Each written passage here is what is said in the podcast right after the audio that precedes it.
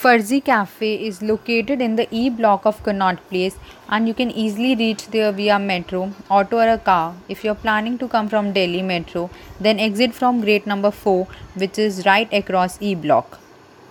Farzi Cafe has finally opened their gates in Connaught Place, Central Delhi after a big hit in Cyber City Gurgaon.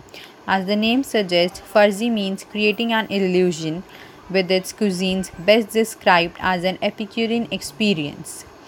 Farzi Cafe, started by one of the MasterChef India judges, Mr. Zorawar Kalra, managed to recreate the magic, excelling in modern Indian cuisine.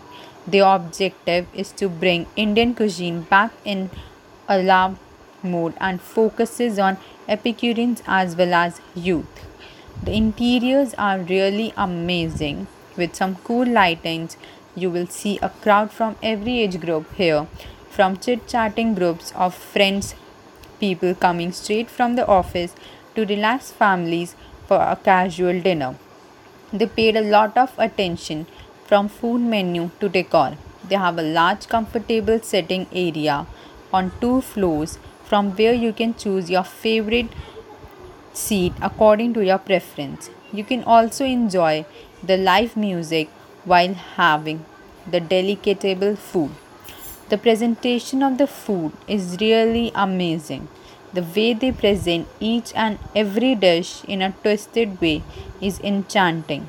There are several dishes which are a must try, and you can seduce your plate with dishes like beef boti, hash cheese melt toast, grilled Bombay decker, lemon quinoa, and their showstopper dishes which was French toast jangra. Though the place can be expensive for some, but it is worth every penny.